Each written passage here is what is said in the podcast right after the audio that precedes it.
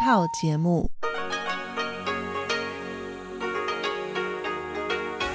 ที่นี่สถานีวิทยุเรดิโอไต้หวันอินเตอร์เนชันแนล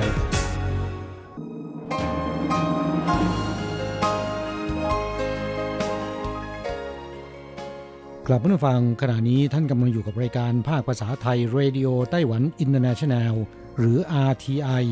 ออกกระจายเสียงจากกรุงไทเปไต้หวันสาธารณรัฐจีน เป็นประจำทุกวันนะครับ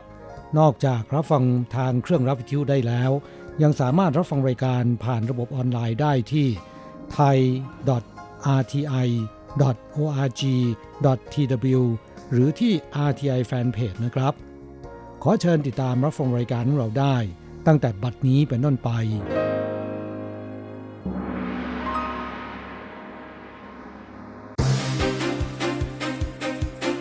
ต่อไปขอเชิญติดตามรับฟัง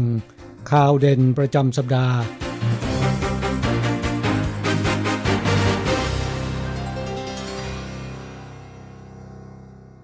สวัสดีค่ะ คุณผู้ฟัง RTI ที่เคารพทุกท่านขอต้อนรับเข้าสู่สรุปข่าวเด่นประจำสัปดาห์กับดิฉันดีเจยุ้ยมณพรชัยวุฒิค่ะตลอดช่วงสัปดาห์ที่ผ่านมาไต้หวันมีข่าวสารอะไรเป็น Talk of the Town บ้าง พร้อมแล้วไปติดตามรับฟังกันเลยค่ะ เริ่มต้นกันที่ข่าวแรกวันนี้ค่ะ ยังเป็นเรื่องราวของสถานการณ์โควิด -19 ในไต้หวันนะคะ ซึ่งเรื่องราวของแรงงานข้ามชาติที่มียอดติดเชื้อเพิ่มสูงขึ้นอย่างต่อเนื่องเนี่ย ก็ทำให้นะคะต้องจับตาดูในเรื่องของการดูแลทางการแพทย์ รวมถึงสถานที่พักของแรงงานต่างชาติด้วย กรณีแรงงานข้ามชาติที่เดินทางเข้ามาไต้หวันและถูกตรวจพบเชื้อโควิด -19 นั้น อาจกลายเป็นช่องโหว่ของการป้องกันการแพร่ระบาด โดยเฉพาะเรื่องราวของการจัดการสถานที่พักกักตัว รวมถึงการจัดการด้านการแพทย์สาธารณสุขนะคะ คุณซุยมิงชุนรัฐมนตรีว่าการกระทรวงแรงงานไต้หวันกล่าวค่ะว่าจะมีการตรวจสอบบริษัทผู้ดูแลด้านการแพทย์ หากพบมีการละเมิดกฎระเบียบดังกล่าวจะต้องแก้ไขให้ถูกต้องทันที แรงงานข้ามชาติส่วนใหญ่ที่เข้ามาแล้ว บริษัทจัดหางานจะจัดหาที่พักกักตัวให้ก่อน และตรวจสุขภาพตามขั้นตอน จากนั้นจึงส่งตัวให้ในายจ้าง ซึ่งเมื่อส่งตัวไปให้ในายจ้างแล้วค่ะ ปรากฏว่าเจอสภาพแวดล้อมของหอพักที่ไม่ดี ซึ่งก็ส่งผลให้เกิดความเสี่ยงต่อการแพร่กระจายของเชื้อโรคได้ สภาพแวดล้อมหอพักแรงงานที่ไม่ดีนะคะ ถือเป็นปัญหาเก่าแก่มานานหลายปีค่ะ กลุ่มแรงงานก็เลยเรียกร้องให้กระทรวงแรงงานดำเนินการตรวจสอบและก็ปรับปรุง ขณะที่ด้านการจัดการด้านสาธารณสุขและการแพทย์ของบริษัทจัดหางาน ก็เป็นจุดสนใจของกลุ่มแรงงานเช่นกัน กลุ่มแรงงานเสนอว่ารัฐบาลของทั้งสองฝ่ายควรมีข้อตกลงการเคลื่อนย้ายแรงงานข้ามพรมแดนร่วมกัน และมีการจัดการโดยตรงเพื่อหลีกเลี่ยงความวุ่นวาย ด้านการจัดการด้านสุขภาพตลอดจนการวางแผน ด้านการแพทย์สาธารณสุข รวมถึงการเตรียมที่พัก คาดว่าศูนย์บัญชาการจะชี้แจงเร็วๆนี้ ในอนาคตนะคะ หากหอพักยังมีสภาพความเป็นอยู่ที่เลวร้าย ก็จะต้องสั่งให้มีการปรับปรุงแก้ไขภายในเวลาที่กำหนดนะคะ หากยังไม่ปรับปรุงเนี่ยก็จะต้องมีการปรับเป็นเงิน ส่วนกฎระเบียบอื่น ๆ ที่เกี่ยวข้องเกี่ยวกับแรงงานนะคะ ก็คาดว่าจะแล้วเสร็จภายในสิ้นปีนี้ ข่าวต่อมายังเกี่ยวข้องกับแรงงานข้ามชาติที่เดินทางเข้ามายังไต้หวัน แล้วก็ต้องอยู่ระหว่างการกักตัว 14 วันนะคะ ซึ่งระหว่างที่ต้องกักตัวเนี่ยบอกเลยว่าห้ามออกจากห้องพักเป็นอันขาดค่ะ เพราะว่าล่าสุดค่ะแรงงานฟิลิปปินส์นะคะ ซึ่งกักตัวอยู่ในโรงแรมนครเกาสงแอบออกจากห้องพัก ถูกปรับถึง 1 0 0 0 0แสนเหรียญไต้หวัน ภาพจากกล้องวงจรปิดนะคะ จะเห็นแรงงานต่างชาติเพศชายคนหนึ่ง เดินเปิดประตูห้องพักต้องการออกไปหาเพื่อนคุย ยังมีแรงงานหญิงอีกคนหนึ่งกำลังเดินไปหาน้ำร้อนต้มมาม่า แต่การออกจากห้องพักเป็นช่วงเวลาแค่สั้นๆ กลับถูกปรับถึง 1 0 0 0 0แสนเหรียญไต้หวันในช่วง 2 สัปดาห์ที่ผ่านมา หัวหน้าแผนกควบคุมโรคกองสาธารณสุขนครเกาสงกล่าวว่า วิเคราะห์จาก 19 รายที่ฝ่าฝืนกฎระเบียบ ส่วนใหญ่คืออยากเปิดประตูออกไป เพื่อไปเอาของให้เพื่อนที่อยู่ข้างๆ และยังมีประชาชนส่วนน้อยที่ฝ่าฝืนกฎระเบียบ คือไปคุยกับเพื่อนที่อยู่ห้องข้างๆ โดยหลักการแล้วแค่ก้าวออกจากห้องพักก็ถือว่าฝ่าฝืนกฎระเบียบ ในส่วนนี้กองสาธารณสุขก็จะมีการสั่งปรับ จากสถิติของกองสาธารณสุขนครเกาสงนะคะ พบว่าตั้งแต่เดือนพฤศจิกายนจนถึงขณะนี้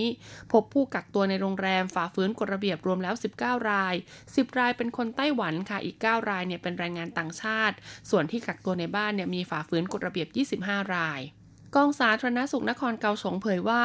ระหว่างกักตัวหากไม่สบายนะคะ ต้องให้โทรแจ้งสายด่วนกองสาธารณสุข หากตรวจพบว่าออกจากสถานที่กักกันโรคโดยไม่ได้รับอนุญาตเนี่ย ก็จะถูกปรับเป็นเงิน 1 0 0 0 0 0ถึง1ล้านเหรียญไต้หวันเลยทีเดียว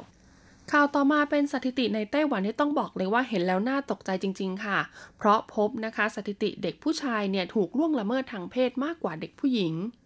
สภาตรวจสอบของไต้หวันค่ะ ได้ศึกษากรณีการล่วงละเมิดทางเพศในเด็กและเยาวชน ตลอดช่วง 10 ปีที่ผ่านมานะคะ ซึ่งคดีเหล่านี้ถือว่าสะเทือนขวัญมากๆ พบจำนวน 17 คดีมี 13 คดีค่ะ เป็นคดีที่เด็กชายเนี่ยถูกล่วงละเมิดทางเพศ ที่เหลือเป็นเด็กผู้หญิง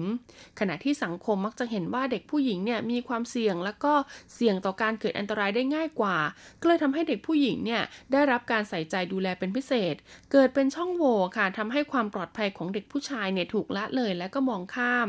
ซึ่งการคุ้มครองความปลอดภัยให้แก่เด็กผู้ชายเนี่ยก็ถือว่าเป็นสิ่งสำคัญนะคะ สภาตรวจสอบจึงแนะนำให้รัฐบาลค่ะจัดตั้งกลไก 3 ฝ่ายขึ้นมา เพื่อตรวจสอบและก็สอบสวนกรณีที่เกิดขึ้นอย่างจริงจัง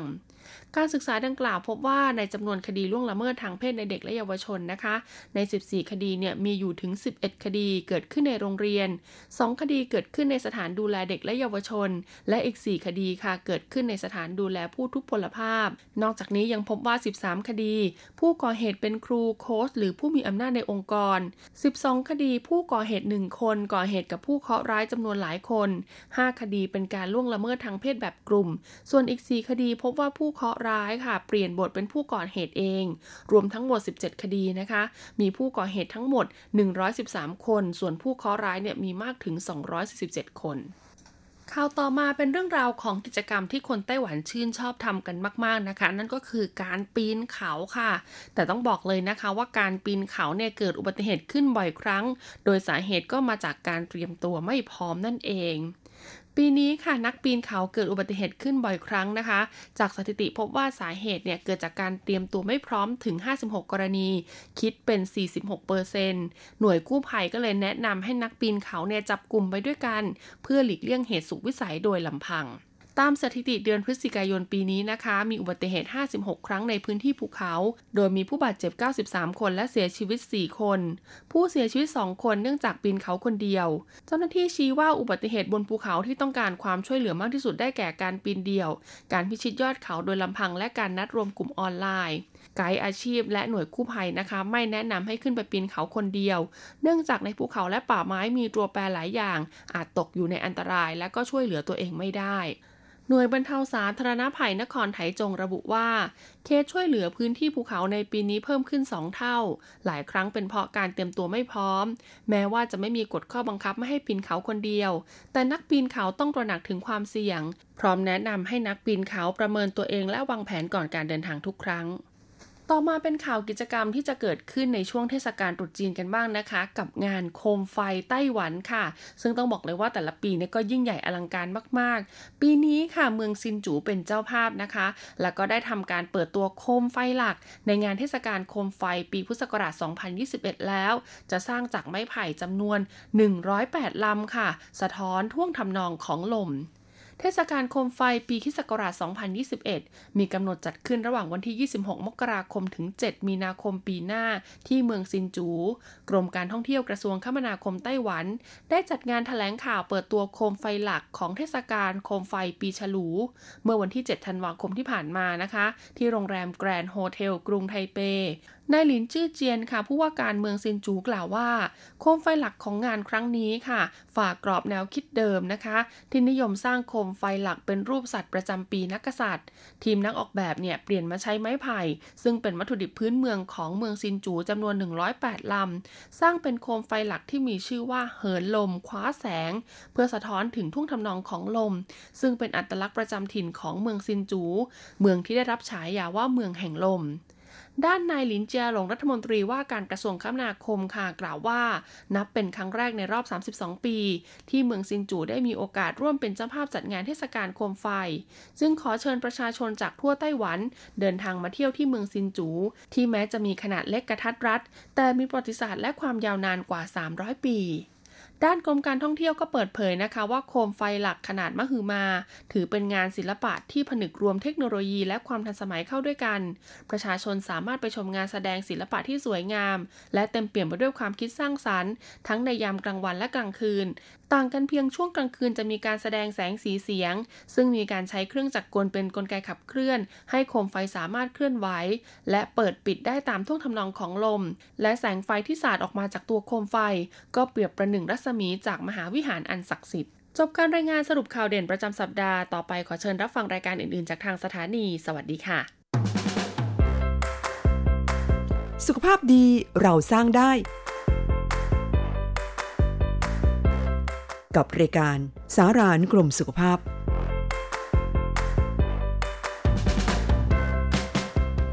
สวัสดีค่ะ คุณผู้ฟัง RTI ที่คารพทุกท่านขอต้อนรับเข้าสู่รายการสารานุกรมสุขภาพ กับดิฉันดีเจยุ้ยมณพรค่ะ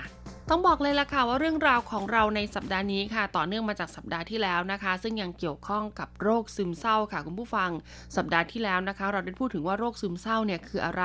แล้วก็มีลักษณะการเปลี่ยนแปลงที่เราจะพบเห็นได้เนี่ยในด้านใดกันบ้าง วันนี้เรามาดูกันต่อถึงสาเหตุกันเลยดีกว่านะคะเขาบอกว่าปัจจุบันนี้ค่ะสาเหตุของโรคซึมเศร้าเนี่ยเชื่อว่าสัมพันธ์กับหลายปัจจัยนะคะ ทั้งในด้านของพันธุกรรมนะคะ หรือจะเป็นเรื่องราวของจิตใจแล้วก็ปัจจัยทางชีวภาพต่างๆ รวมถึงถึงการเปลี่ยนแปลงของสารเคมีในสมองบางตัวด้วยนะคะ ปัจจัยสำคัญหรือว่าสาเหตุสำคัญที่ทำให้เกิดโรคซึมเศร้าอย่างแรกเลยก็คือเรื่องราวของกรรมพันธุ์ค่ะ พบว่ากรรมพันธุ์มีส่วนเกี่ยวข้องสูงในโรคซึมเศร้า โดยเฉพาะกรณีของผู้ที่มีอาการเป็นซ้ำหลาย ๆ ครั้งนะคะ บางคนเนี่ยเป็นไปรักษารักษาหายแล้วกลับมาเป็นซ้ำอีก 2 คือมีสาเหตุมาจากสารเคมีในสมองค่ะ พบว่าระบบสารเคมีในสมองของผู้ป่วยโรคซึมเศร้านะคะ มีการเปลี่ยนแปลงไปจากปกติอย่างชัดเจน โดยมีสารที่สำคัญก็คือซีโรโทนิน และก็สารนอร์เอพิเนฟรินนะคะ ที่ลดต่ำลง รวมทั้งมีความผิดปกติของเซลล์ ในการรับสื่อเคมีเหล่านี้ ปัจจุบันนะคะ เชื่อว่าเป็นความบกพร่องในการควบคุมของการประสานงานร่วมกันนะคะ แล้วก็มีความผิดปกติก็เลยทำให้เราเนี่ยจะต้องรับประทานยาเข้าไปค่ะเพื่อปรับสมดุลของระบบสารเคมีเหล่านี้ 3. ค่ะก็เป็นเรื่องราวของลักษณะนิสัยนะคะ บางคนค่ะมีแนวคิดที่ทำให้ตนเองเป็นโรคซึมเศร้า เช่น มองตนเองในแง่ลบ มองอดีตนะคะ เห็นแต่ความบกพร่องของตนเอง หรือมองโรคในแง่ร้าย บุคคลเหล่านี้ค่ะเมื่อเผชิญกับสถานการณ์ที่กดดันนะคะ เช่น ตกงานหย่าร้างถูกทอดทิ้ง ก็มีแนวโน้มที่จะเกิดอาการซึมเศร้าได้ง่าย ซึ่งหากไม่ได้รับการช่วยเหลือนะคะ ก็อาจจะกลายเป็นโรคซึมเศร้าได้ในที่สุด ซึ่งเกณฑ์ในการวินิจฉัยนะคะว่าคุณเนี่ยเข้าข่ายว่าเป็นโรคซึมเศร้าหรือเปล่าก็อาจจะต้องมีอาการดังต่อไปนี้นะคะ อย่างเช่น 1. มีอารมณ์ซึมเศร้าแทบทั้งวัน หรือว่าหงุดหงิดง่ายค่ะ 2. นะคะความสนใจหรือความเพลิดเพลินในการทำกิจกรรมต่างๆเนี่ยลดลงนะคะ แทบจะไม่เหลือเลยทีเดียวนะ หรือเรียกได้ว่าทั้งวันเนี่ยแทบจะไม่อยากทำอะไรเลย 3. ค่ะน้ำหนักลดลงทันทีหรือว่าเพิ่มขึ้นจนมากเกินไปนะคะ ประกอบกับมีอาการเบื่ออาหาร หรือว่าอาการเจริญอาหารที่ผิดปกติ 4. ก็คือนอนไม่หลับค่ะหรือว่าถ้าหลับเนี่ยก็คือนอนหลับมากเกินไป 5. กระวนกระวายอยู่ไม่สุขและเชื่องช้าลง 6. อ่อนเพลียไร้เรี่ยวแรงนะคะ 7. รู้สึกว่าตนเองไร้ค่า 8 นะคะ สมาธิลดลงใจลอยนะคะ หรือว่าลังเลใจไปหมด 9 ค่ะ อาจจะมีเรื่องราวของการคิดฆ่าตัวตาย หรือว่าการคิดในแง่ลบมากขึ้นเรื่อยๆ กับตัวเองแล้วก็ผู้อื่นนะคะ ซึ่งหากคุณมีอาการแบบนี้นะอย่างน้อยนะคะ 2 ข้อนะ แล้วก็มีอยู่ต่อเนื่องกันเลยนะคะ เป็นเวลานานเกินกว่า 2 สัปดาห์ขึ้นไปค่ะ เรียกได้ว่าไม่ใช่ว่าเป็นเป็นหายๆนะคุณผู้ฟังก็คือ อาการจมๆเนี่ยอยู่กับคุณยาวเลยนะคะ แสดงว่าคุณเนี่ยเข้าข่ายแล้วนะว่ามีโอกาสจะเป็นโรคซึมเศร้าได้ค่ะ ก็แนะนำว่าให้รีบไปพบแพทย์นะคะ ซึ่งจะต้องเป็นแพทย์ที่มีความเชี่ยวชาญนะคะ ด้านโรคซึมเศร้าด้วยจะได้รักษาได้อย่างถูกต้อง ซึ่งการรักษาที่สำคัญมากในโรคซึมเศร้านะคะ ก็คือการรักษาด้วยยาแก้ซึมเศร้า โดยเฉพาะในรายที่มีอาการมาก ส่วนในรายที่อาการไม่มากค่ะ แพทย์อาจจะรักษาด้วยการช่วยเหลือชี้แนะ มองปัญหาต่างๆ ในมุมมองใหม่ ๆนะคะ รวมถึงแนวการในการปรับตัวปรับพฤติกรรม หรือการหาสิ่งที่จะช่วยทำให้ผู้ป่วยนะคะ มีจิตใจผ่อนคลาย แล้วก็คลายความทุกข์ลงได้ค่ะ พร้อมกันนี้นะคะ อาจจะยังมีการใช้ทั้งวิธีการจิตบำบัดร่วมกับการใช้ยาแก้ซึมเศร้าหรือือว่ายาคลายกังวล ยาแก้เครียด เสริมในช่วงที่เห็นว่าจำเป็นเพื่อรักษาอาการโรคซึมเศร้าด้วยนะคะ ซึ่งผู้ที่ป่วยเป็นโรคซึมเศร้านะหากเข้ารับการรักษาแล้วนะคะ ไม่ว่าจะเป็นการรับประทานยาหรือว่าการพบจิตแพทย์ก็ดี แนะนำว่าจะต้องทำอย่างต่อเนื่อง จนร่างกายของคุณหรือว่าคนที่อยู่รอบๆตัวเนี่ยสัมผัสได้ว่ามีอาการดีขึ้นแล้วอย่างแท้จริงค่ะ สำหรับเรื่องราวของโรคซึมเศร้าต้องบอกว่ายังมีรายละเอียดอีกเยอะเลยทีเดียวนะคะ ไว้มีโอกาสเนี่ยจะหยิบมาเล่าให้ฟังกันอีกสำหรับวันนี้หมดเวลาแล้ว สวัสดีค่ะ แค่ต้องการมาใช้คำลาบอกคนนั้นนี่รอหน่อยนะขอเวลาไม่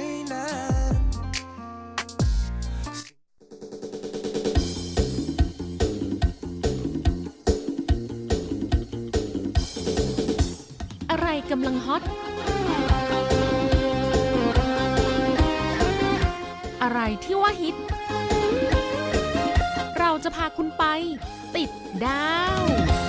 สวัสดีค่ะ ขอต้อนรับคุณผู้ฟังเข้าสู่รายการฮอตฮิตติดดาวกับดิฉันดีเจอันโกการจยากริชยาคมค่ะ สัปดาห์นี้อันโกจะพาคุณผู้ฟังไปติดดาวเรื่องราวเกี่ยวกับสัตว์เลี้ยง หรือที่คนไต้หวันเรียกกันว่าเหมาเสี่ยวไหนะคะ ก็คือลูกรักที่มีขนนั่นเองค่ะสถาบันวิจัยข้อมูลและที่ปรึกษาด้านการตลาด Market Intelligence and Consulting Institute หรือที่เรียกสั้นๆว่า MIC เปิดเผยรายงานผลสำรวจพบว่า ประชาชนไต้หวันกลุ่มวัย 18-20 ปี มากกว่าร้อยละ 70 อยากเลี้ยงสัตว์เลี้ยงค่ะทำให้โอกาสทางธุรกิจด้านสัตว์เลี้ยงจึงเป็นที่น่าจับตามองค่ะ เพราะว่าเจ้าของที่รักสัตว์เลี้ยงเหมือนกับลูกนั้น พวกเขายินดีที่จะจ่ายเงิน เพื่อลูกที่มีขนสุดน่ารักของพวกเขานั่นเองค่ะ โดยเฉพาะกลุ่มคนไต้หวันวัย 50 ปีขึ้นไป มีกำลังจ่ายสูงที่สุดเลยค่ะ กลุ่มเจ้าของสัตว์เลี้ยงที่อายุต่ำกว่า 30 ปี ยินดีที่จะซื้อสินค้าไฮเทคโนโลยีสำหรับสัตว์เลี้ยง ด้วยความที่ไต้หวันเป็นสังคมที่เด็กเกิดใหม่น้อยนะคะ แล้วก็คนเป็นโสดกันมากขึ้น จึงทำให้คนที่เลี้ยงสัตว์แทนลูกของตัวเองเนี่ยมีมากขึ้นทุกๆ ปีค่ะ คาดว่าช่วง 6 เดือนหลังของปีนี้เนี่ยนะคะ ประชากรสุนัขและแมวในไต้หวันจะมีมากกว่าประชากรเด็กอายุต่ำกว่า 15 ปีซะอีกค่ะ และจากสถิติของคณะกรรมการการเกษตรนะคะเมื่อปีที่แล้ว คนไต้หวันเลี้ยงสุนัขและแมวมากกว่า2ล้าน5แสนตัวเลยล่ะค่ะ สถาบัน MIC ระบุว่า เจ้าของสัตว์เลี้ยงใช้จ่ายประจำปีไปกับการดูแลรักษาพยาบาล และอาหารกับขนมสำหรับสัตว์เลี้ยงมากที่สุด 8,400 ถึง 8,500 เหรียญไต้หวันต่อตัว การบำรุงรักษาดูแลสุขภาพสัตว์เลี้ยงเป็นสิ่งที่เจ้าของให้ความสำคัญมากเป็นลำดับแรก โดยเจ้าของใช้จ่ายเพื่ออาหารและขนมของสัตว์เลี้ยง 89.4%อาหารเพื่อสุขภาพและยา 52.6% การดูแลรักษาพยาบาล 43.8เปอร์เซ็นต์นอกจากนี้ยังมีค่าใช้จ่ายที่ไม่จำเป็นอีกนะคะ 3 อันดับแรกได้แก่ บริการเสริมความงามรวมถึงโรงแรมที่พักสำหรับสัตว์เลี้ยง 40.6เปอร์เซ็นต์ค่ะ ของใช้ภายในบ้านสำหรับสัตว์เลี้ยง 38.8เปอร์เซ็นต์และความบันเทิงกับของเล่นสัตว์เลี้ยง 37.6เปอร์เซ็นต์ เจ้าของวัย 51-55 ปีมีกำลังจ่ายมากที่สุดค่ะ ส่วนกลุ่มผู้มีการใช้จ่ายเพื่อสัตว์เลี้ยงมากเป็นอันดับสองคือกลุ่มคนวัย 31-35 ปี ใช้จ่ายประมาณ 7,000 เหรียญต่อตัวค่ะ ผลสำรวจยังพบว่าเจ้าของเพศหญิงมีการใช้จ่ายเพื่อสัตว์เลี้ยงมากกว่าเจ้าของเพศชาย แต่เจ้าของเพศชายยินดีที่จะซื้อสินค้าเพื่อความบันเทิง และเครื่องใช้ภายในบ้านสำหรับสัตว์เลี้ยงมากกว่าค่ะ เพื่อให้สัตว์เลี้ยงได้รับความบันเทิง แล้วก็มีปฏิสัมพันธ์ร่วมกัน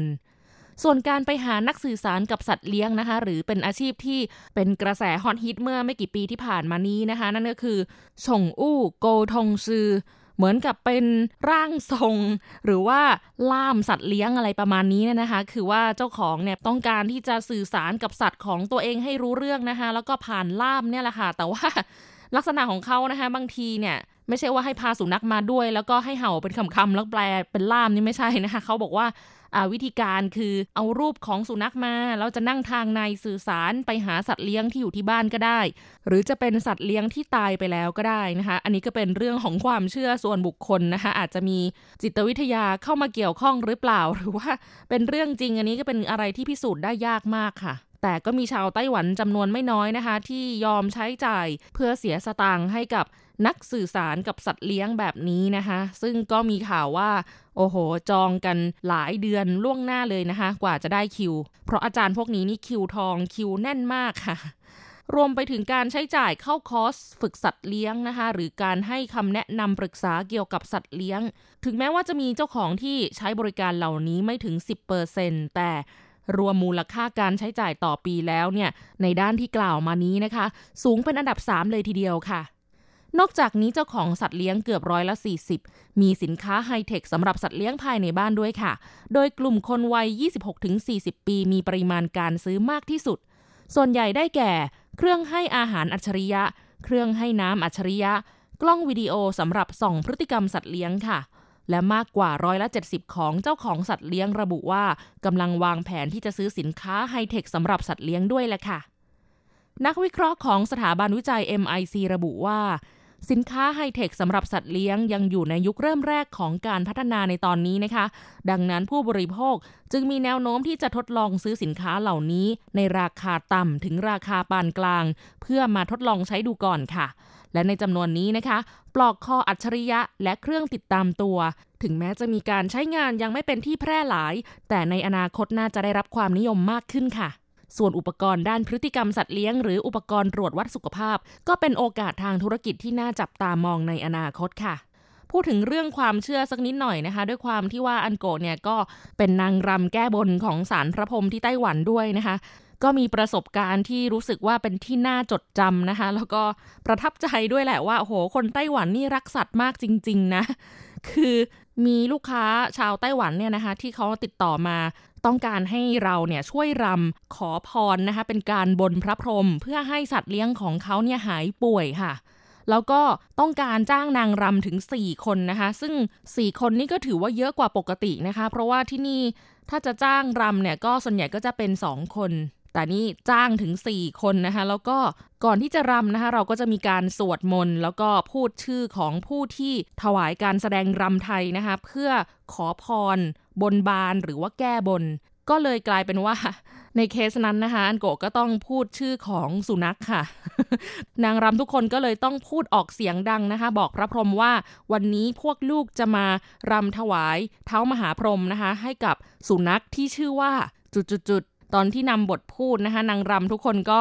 ต่างมองหน้ากันแบบด้วยสีหน้าอมยิ้มนะคะว่าโอ้ยวันนี้เราจะมาลำให้กับสุนัขนะ ก็เลยเป็นเรื่องที่รู้สึกน่ารักและประทับใจนะคะ แล้วยิ่งไปกว่านั้นนะคะ คือแค่ 3 วันถัดมาค่ะเจ้าของสุนัขตัวนี้เนี่ยนะคะเขาก็ติดต่อให้รำแก้บนให้ค่ะ ก็ใช้นางรำสี่คนอีกเหมือนเดิม แล้วก็พาสุนัขของเขาที่ป่วย แล้วก็ผ่านการรักษาเรียบร้อยแล้วนะคะ มาไหว้พระพรหมในวันนั้นด้วย ก็ยิ่งเป็นเรื่องที่ติดตรึงประทับใจจนถึงทุกวันนี้นะคะ แล้วก็รู้สึกว่าพระพรหมนี้ศักดิ์สิทธิ์มาก ๆ จริง ๆไม่เพียงแต่เฉพาะการรำแก้บนให้กับสุนัขแล้วนะคะ ก็โดยปกติก็จะเห็นว่าที่ศาลพระพรหมในไต้หวันจะมีผู้คนที่ศรัทธานะคะนำสัตว์เลี้ยงของตัวเองมาไหว้ด้วย ไม่ว่าจะเป็นสุนัขหรือแมวก็ตามนะคะ คือเจ้าของเนี่ยอุ้มน้องหมาน้องแมวในลักษณะแบบมีสองเท้าอยู่ข้างหน้านะคะ แล้วก็ปลกปลกเหมือนกับไหว้พระพรหมด้วย พอเห็นแล้วก็แบบอดขำไม่ได้นะคะ ว่าเฮ้ยทำไมน่ารักแบบนี้นะคะ เพราะว่าเป็นภาพที่คิดว่าไม่น่าจะเคยเห็นในเมืองไทยอย่างแน่นอน แต่สามารถพบเห็นได้ในไต้หวันค่ะ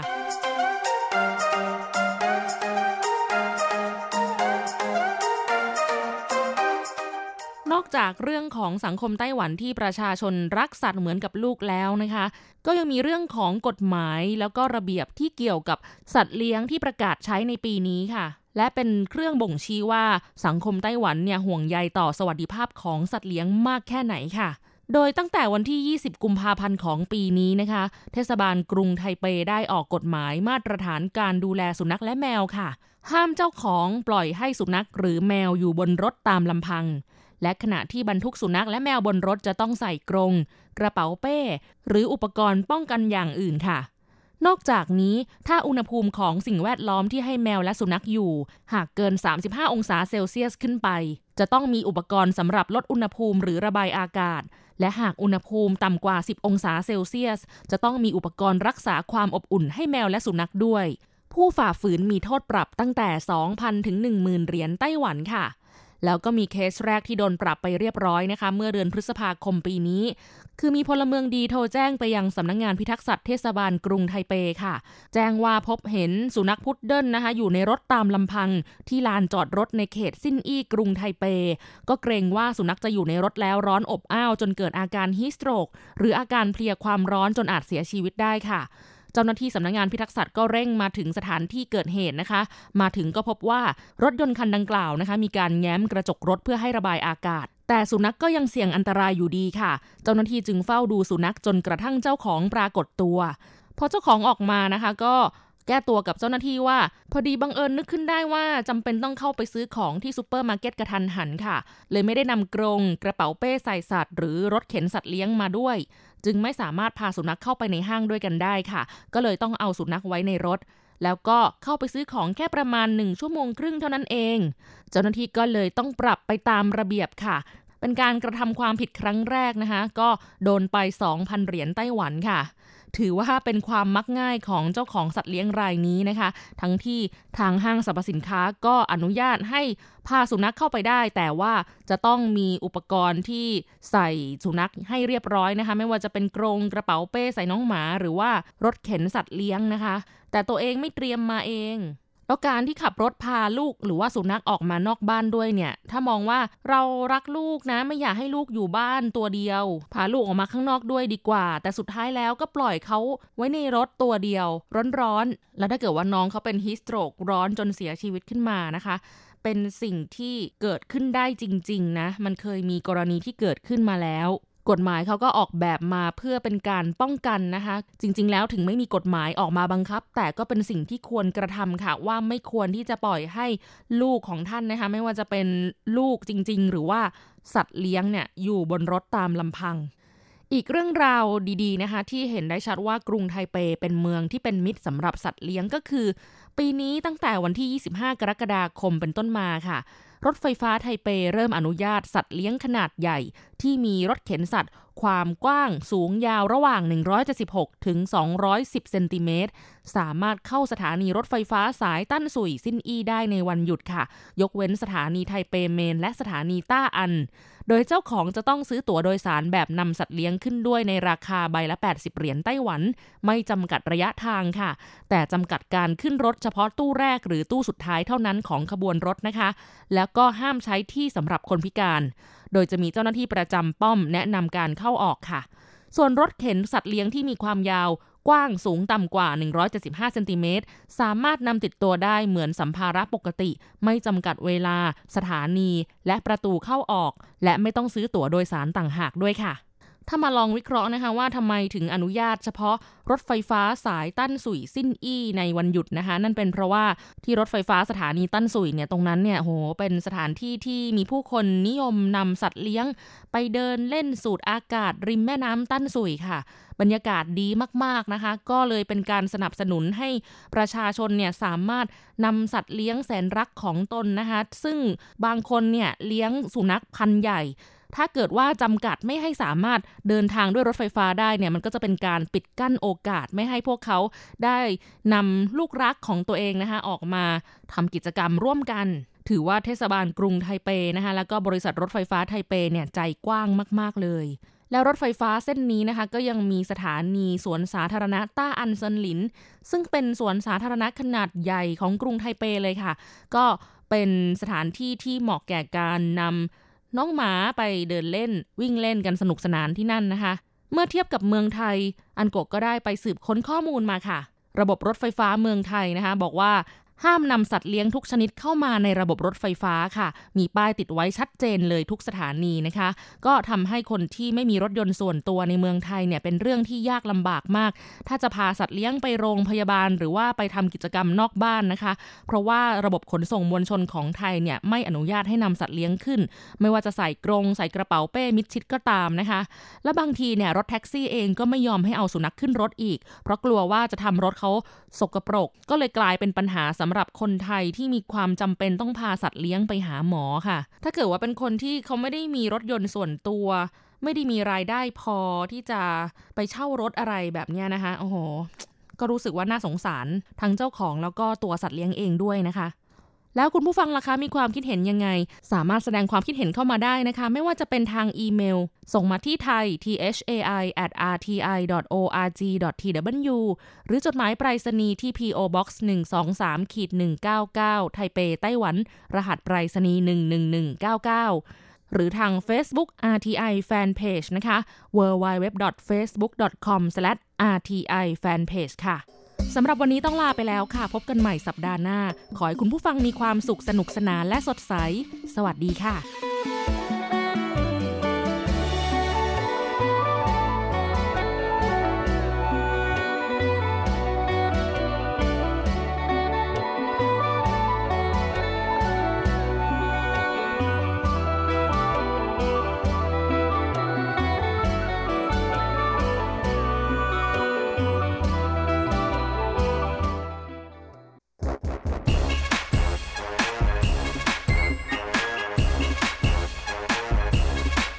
โยโยโยโยโย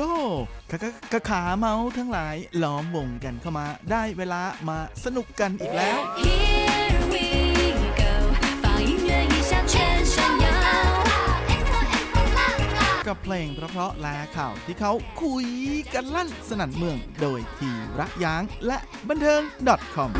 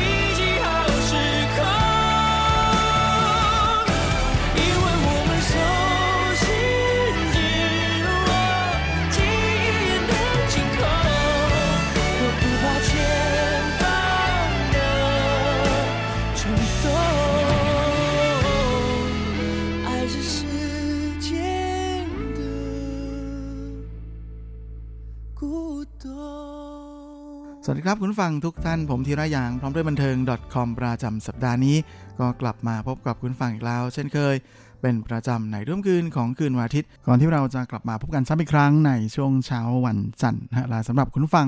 ที่รับฟังผ่านทางอินเทอร์เน็ตนั้นก็สามารถรับฟังย้อนหลังได้ด้วยนะทั้งทางเว็บไซต์ของภาคภาษาไทย RTI หรือทางแอปที่อยู่บนมือถือของทุกท่าน สำหรับวันนี้เราก็มาทักทายกันด้วยผลงานล่าสุดของหนุ่มเจเจ ลินจุนเจียกับงานเพลงที่มีชื่อว่าเจ้าฮวันหวีเซิงแลกเปลี่ยนชีวิตที่เหลือ ซึ่งเจ้าตัวใช้ชื่อภาษาอังกฤษของเพลงนี้ว่า No Turning Back โดยหนุ่มเจเจนั้นก็เป็นที่ทราบกันดีอยู่แล้วนะฮะว่าเป็นนักร้องหนุ่มที่มาจากสิงคโปร์แต่ว่าหลายคนอาจจะยังไม่ทราบว่าเจ้าหนุ่มนั้น มีภูมิลำเนานะฮะมาจาก ที่จินเหมินเกาะจินเหมินนะฮะของไต้หวันนี่เอง โดยปัจจุบันนี้เขาใช้เวลาส่วนใหญ่อยู่ในไทเป และเขาก็ถือเป็นหนึ่งในสี่จาตุรเทพรุ่นใหม่ของวงการเพลงจีนนะฮะร่วมกับหนุ่มเจโจเจหลุน หนุ่มลีฮอมหวังลี่หงนะฮะและหนุ่มโชหลัวจื้อเสียงโดยหลินจิ้นเจียเข้าวงการตั้งแต่ปี 2003นะฮะกับร้องเพลงชุดแรก ที่ใช้ชื่อว่า樂行者 Music Walker โดยเจ้าหนุ่มนั้นได้รับการยอมรับ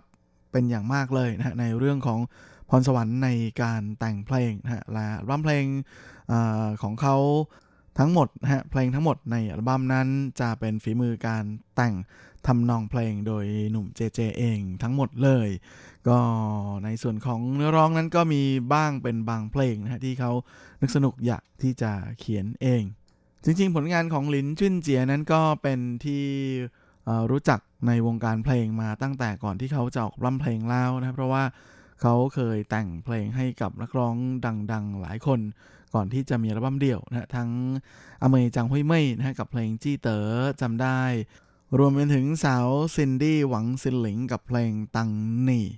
เป็นเธอนะและนอกจากนี้เจเจเองก็เคยมีผลงาน ด้านอื่นในวงการบันเทิงนอกเหนือจากงานเพลงด้วยนะฮะเขาได้มีโอกาสชิมลางในละครทีวีเรื่องเวียนไลหว่อปูช่วย ที่แท้ฉันมันไม่หล่อนะฮะซึ่งเจ้าหนุ่มนั้นก็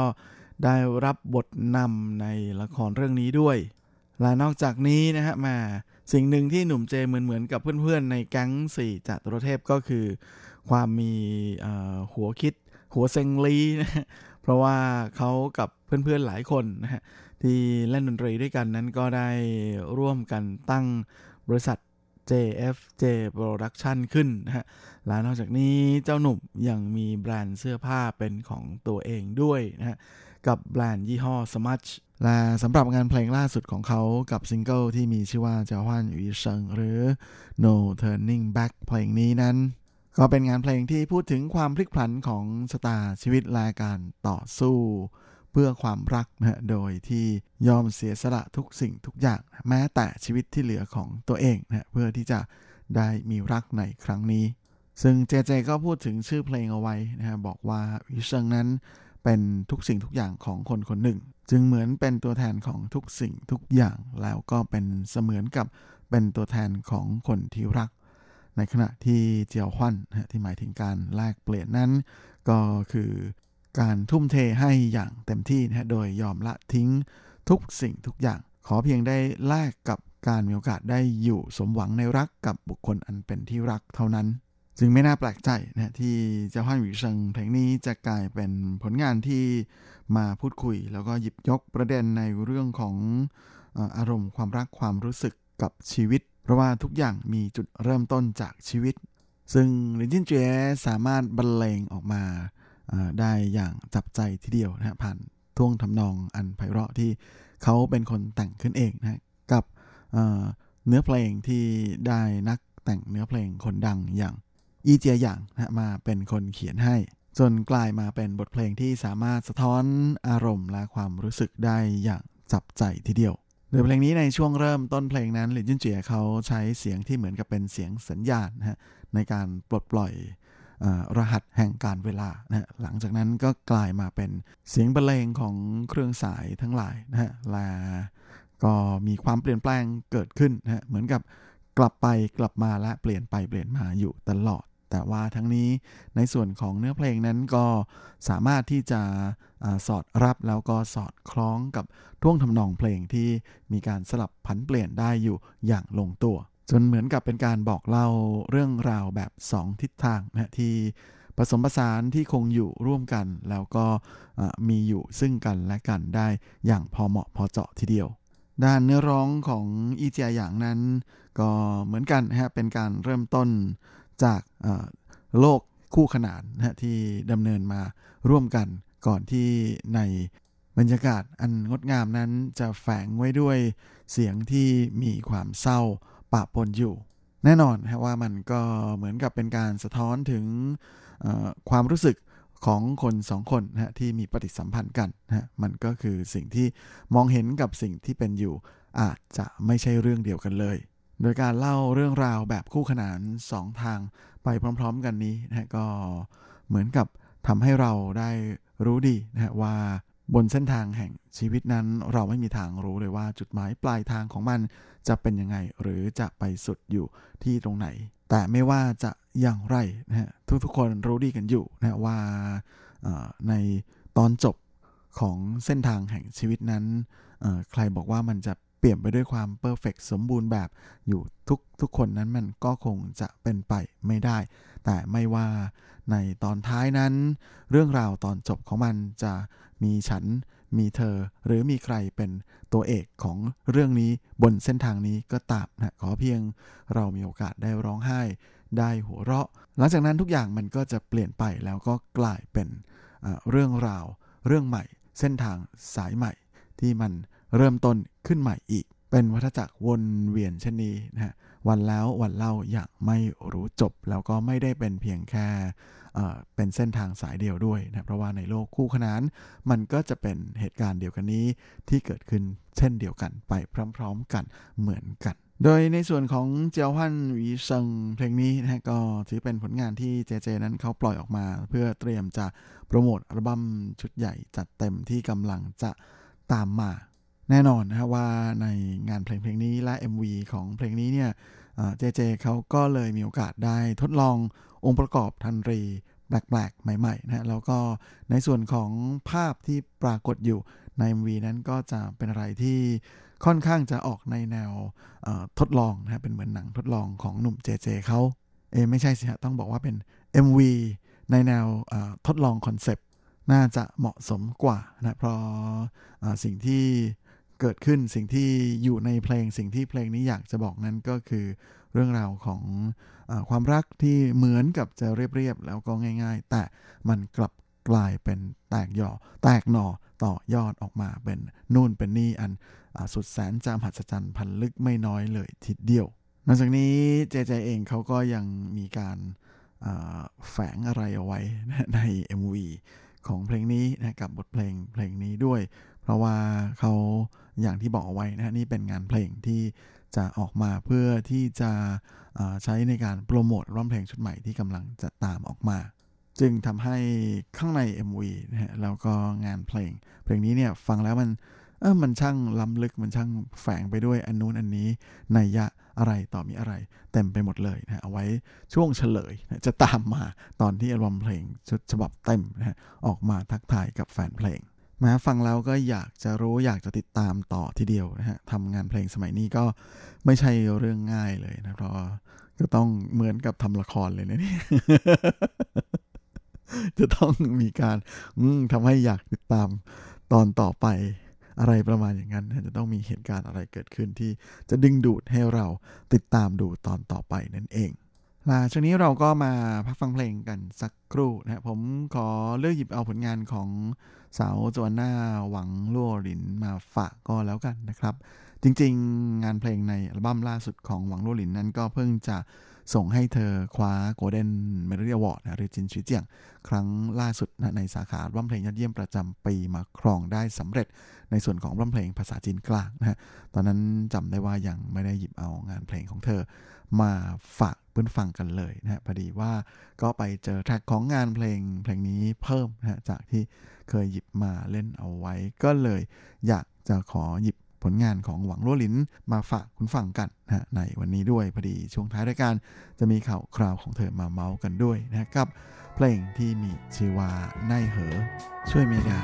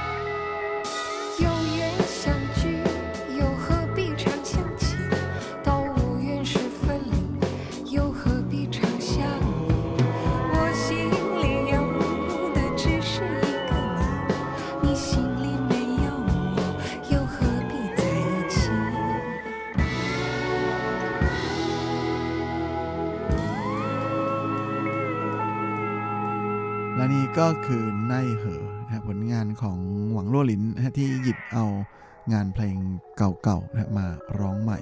จนดังทีเดียว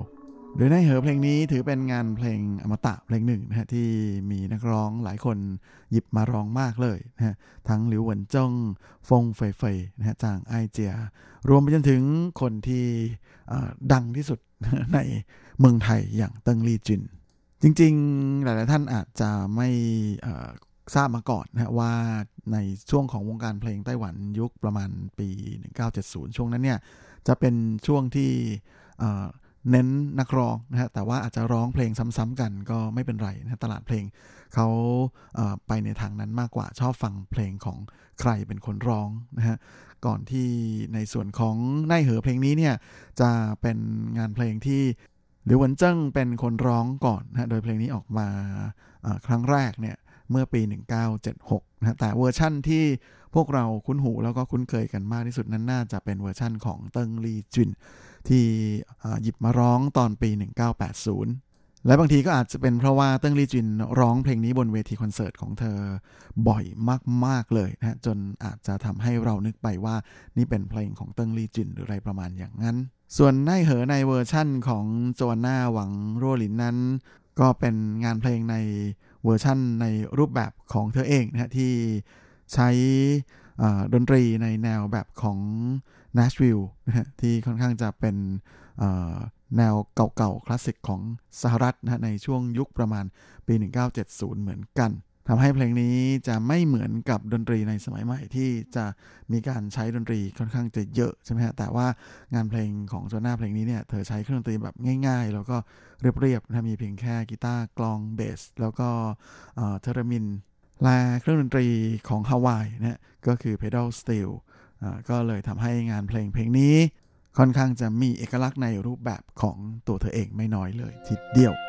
ครับและช่วงนี้เราก็มาเข้าสู่ครึ่งท้ายของรายการกันนะกับข่าวคราวความเคลื่อนไหวที่น่าสนใจในวงเถิงในช่วงของซุปซิป .com Baby boy，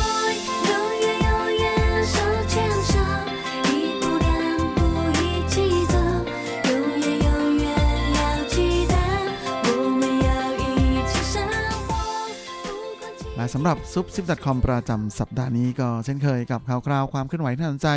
ในวงบันเทิงแบบจีนๆนะสำหรับสัปดาห์นี้ เราก็มาเริ่มกันที่ข่าวคราวของสาวเอลล่าเฉินเจียฮวาหนึ่งในสามสาว SHE กันก่อนเลย โดยหลังจากที่สาวเอลล่าเธอหายหน้าหายตาไปจากเวทีเขาดาวนานหลายปีดีดักนะฮะถึง 6 ปีเต็มนะปีนี้เธอเตรียมจะกลับมาแล้วนะครับ โดยสาวเจ้านั้นจะ ไปขึ้นเวทีที่เกาสงกับเวทีเขาดาวที่จะจัดขึ้นริมแม่น้ำไอเหอนะฮะโดยทางนครเกาสงนั้นจะ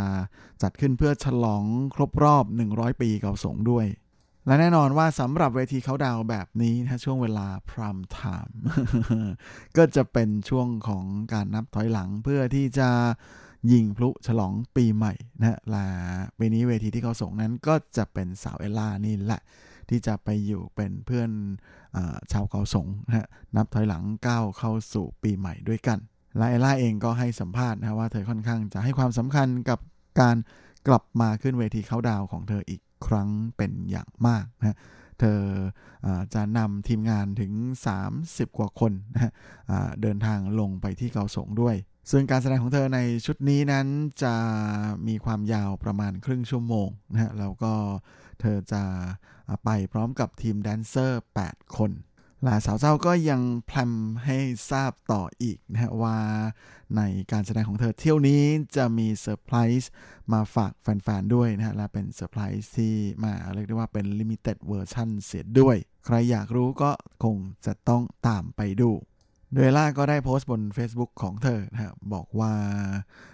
การมีโอกาสได้ไปเกาสงร้องเพลงนั้นเป็นโอกาสที่มีไม่มาก เพราะฉะนั้นแม่แน่นอนว่าจะต้องมีเพลงในไอลาซิลนะหรือเอลล่าโชว์ของเธอแน่นอนในขณะที่อ่า EP ของเพลงใหม่นั้นก็จะเอามาฝากแฟนเพลงที่เวทีนี้ด้วย และ2020 ปีนี้กำลังจะผ่านพ้นไปก็หวังว่าหลังจากที่ทุกคนได้ฟังเพลงของเธอแล้วเนี่ย ก็จะมีพลังในการเผชิญหน้ากับ 2021 ต่อไปโดยสาวเจ้ายังเขียนอะไรแบบลึกลับอีกนะฮะบอกว่ามีอยู่เรื่องหนึ่งที่เธอรู้สึกว่าตั้งหน้าตั้งตารอทีเดียว แต่ก็ไม่ยอมบอกว่าเป็นอะไรเสียด้วยนะฮะส่วนเรื่องของเสื้อผ้าหน้าผมนั้นเอลล่าเธอก็บอกว่า แหมด้วยความที่อยู่ใกล้ๆกับท่าเรือนะคงจะต้องใส่เยอะหน่อย เพื่อจะให้ร่างกายอบอุ่นอะไรประมาณอย่างนั้นแม้แต่จริงสาวเอล่าเองก็ไม่ได้ว่าขึ้นชื่อเรื่องของความเซ็กซงเซ็กซี่อะไรอยู่แล้วนะเพราะเธอเป็นสายฮาเสียมากกว่า โดยเที่ยวนี้สาวเจ้าก็จะพาทั้งลูกชายนะฮะลงไปที่เกาสงด้วยนะฮะก่อนที่หลังจากจบการแสดงแล้วก็จะ กลับไปเดินทางต่อลงใต้นะไปพักผ่อนที่บ้านเกิดในผิงตง ส่วนใครที่ไม่ได้อยู่ที่เวทีเกาสงอยากจะดูการแสดงของเอล่านะฮะก็ติดตามการถ่ายทอดสดได้ทางสถานีโทรทัศน์ FTV ช่อง 5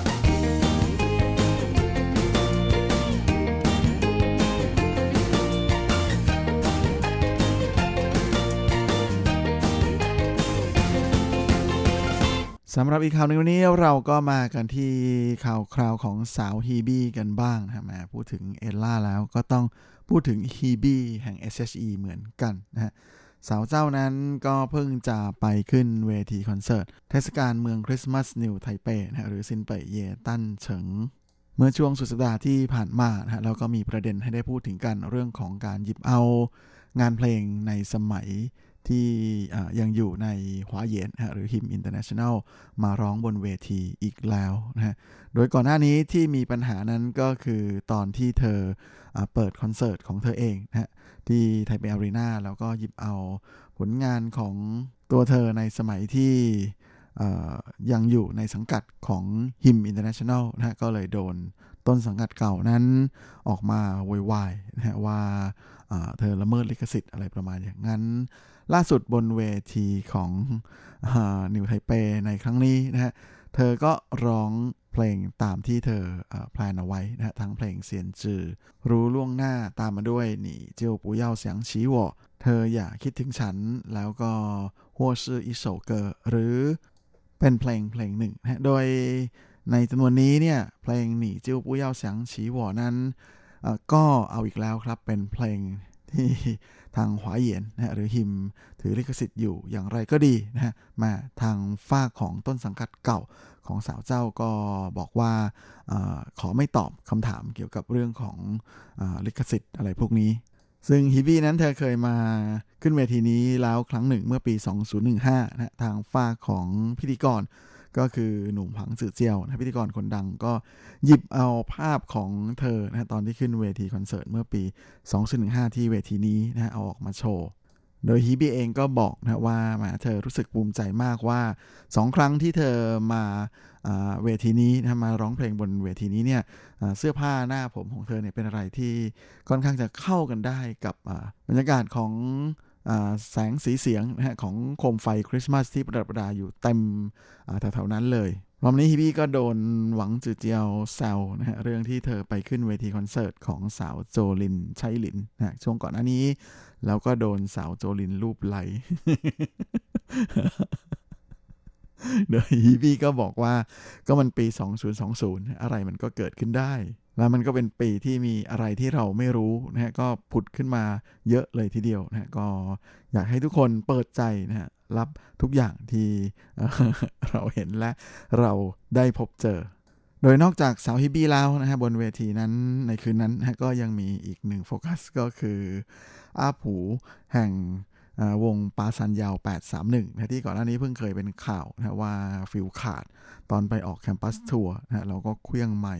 และกระทืบกลองจนแตกอะไรประมาณอย่างนั้นนะฮะเจ้าหนุ่มก็บอกว่าเขาได้เอ่อเขียนขอโทษนะฮะแล้วก็เอ่อเล่าทุกอย่างไว้บน Facebook แล้วนะฮะเพราะฉะนั้นก็ขอให้ไปอ่านดูสำหรับใครที่ยังไม่ยังไม่ทราบที่มาที่ไปนะฮะแล้วก็เอ่อความเอ่อรู้สึกผิดของเขานะฮะแต่ว่า ในครั้งนี้เนี่ยหลังจากนี้ไปเนี่ยพวกเขาก็ให้ความเคารพและเอาใจใส่ ต่ออุปกรณ์เครื่องไม้เครื่องมือเครื่องดนตรีต่างๆ มากขึ้นนะแล้วก็พร้อมกันนี้นะฮะก็ยังโดนเพื่อนๆแซวกันอีกนะช่วงระหว่างที่ให้สัมภาษณ์นะฮะว่าอยากเครื่องใหม่ แหมเล่นกันแรงนะครับพีคมาก แต่ก็ทำให้รู้ว่าเอ่อทุกอย่างมันผ่านไปแล้วนะไม่ฉะนั้นคงจะมาเล่นอะไรกัน แบบนี้ไม่ได้แน่แน่ๆ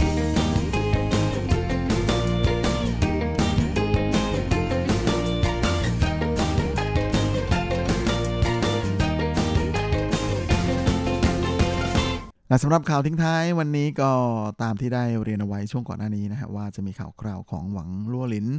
มาเมาส์กันนะฮะโดยเจ้าตัวนั้นก็เพิ่งจะไปขึ้นเวทีคอนเสิร์ตที่ไถจงเมื่อช่วงสุดสัปดาห์ที่ผ่านมา ซึ่งเจ้าตัวนะฮะก็ได้พูดถึงความรู้สึกของเธอในปีนี้ด้วยนะฮะบอกว่า 2020 นั้น ถือเป็นปีที่พิเศษมาก ๆสำหรับ ทุกคนทั่วโลก การที่เธอยังมีโอกาสได้เปิดคอนเสิร์ตนะในช่วงที่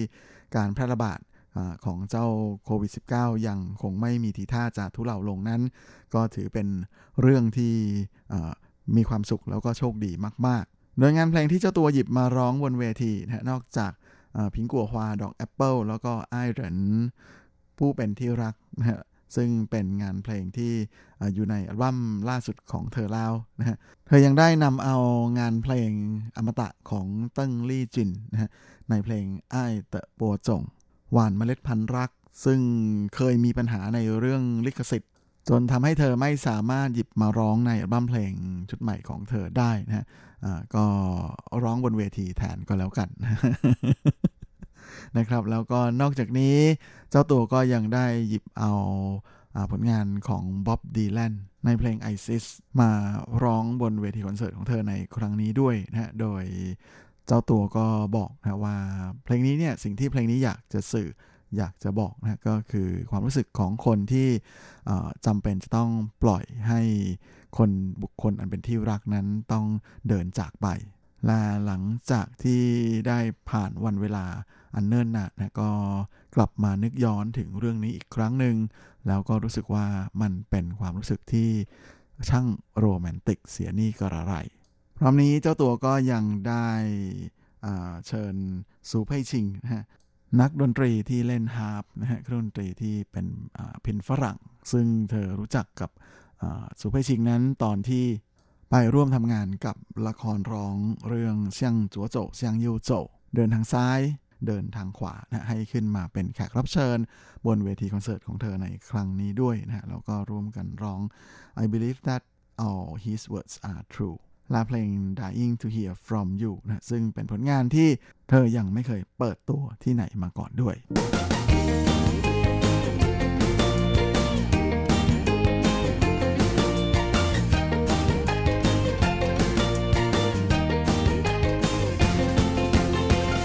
ครับและเวลาของรายการสัปดาห์นี้ก็หมดลงอีกแล้ว ผมก็คงจะต้องขอตัวขอลาไปก่อนด้วยเวลาเพียงเท่านี้เอาไว้เราค่อยกลับมาพบใหม่ครั้งอาทิตย์หน้าเช่นเคย ในวันและเวลาเดียวกันนี้สำหรับวันนี้ขอให้ทุกท่านโชคดีมีความสุข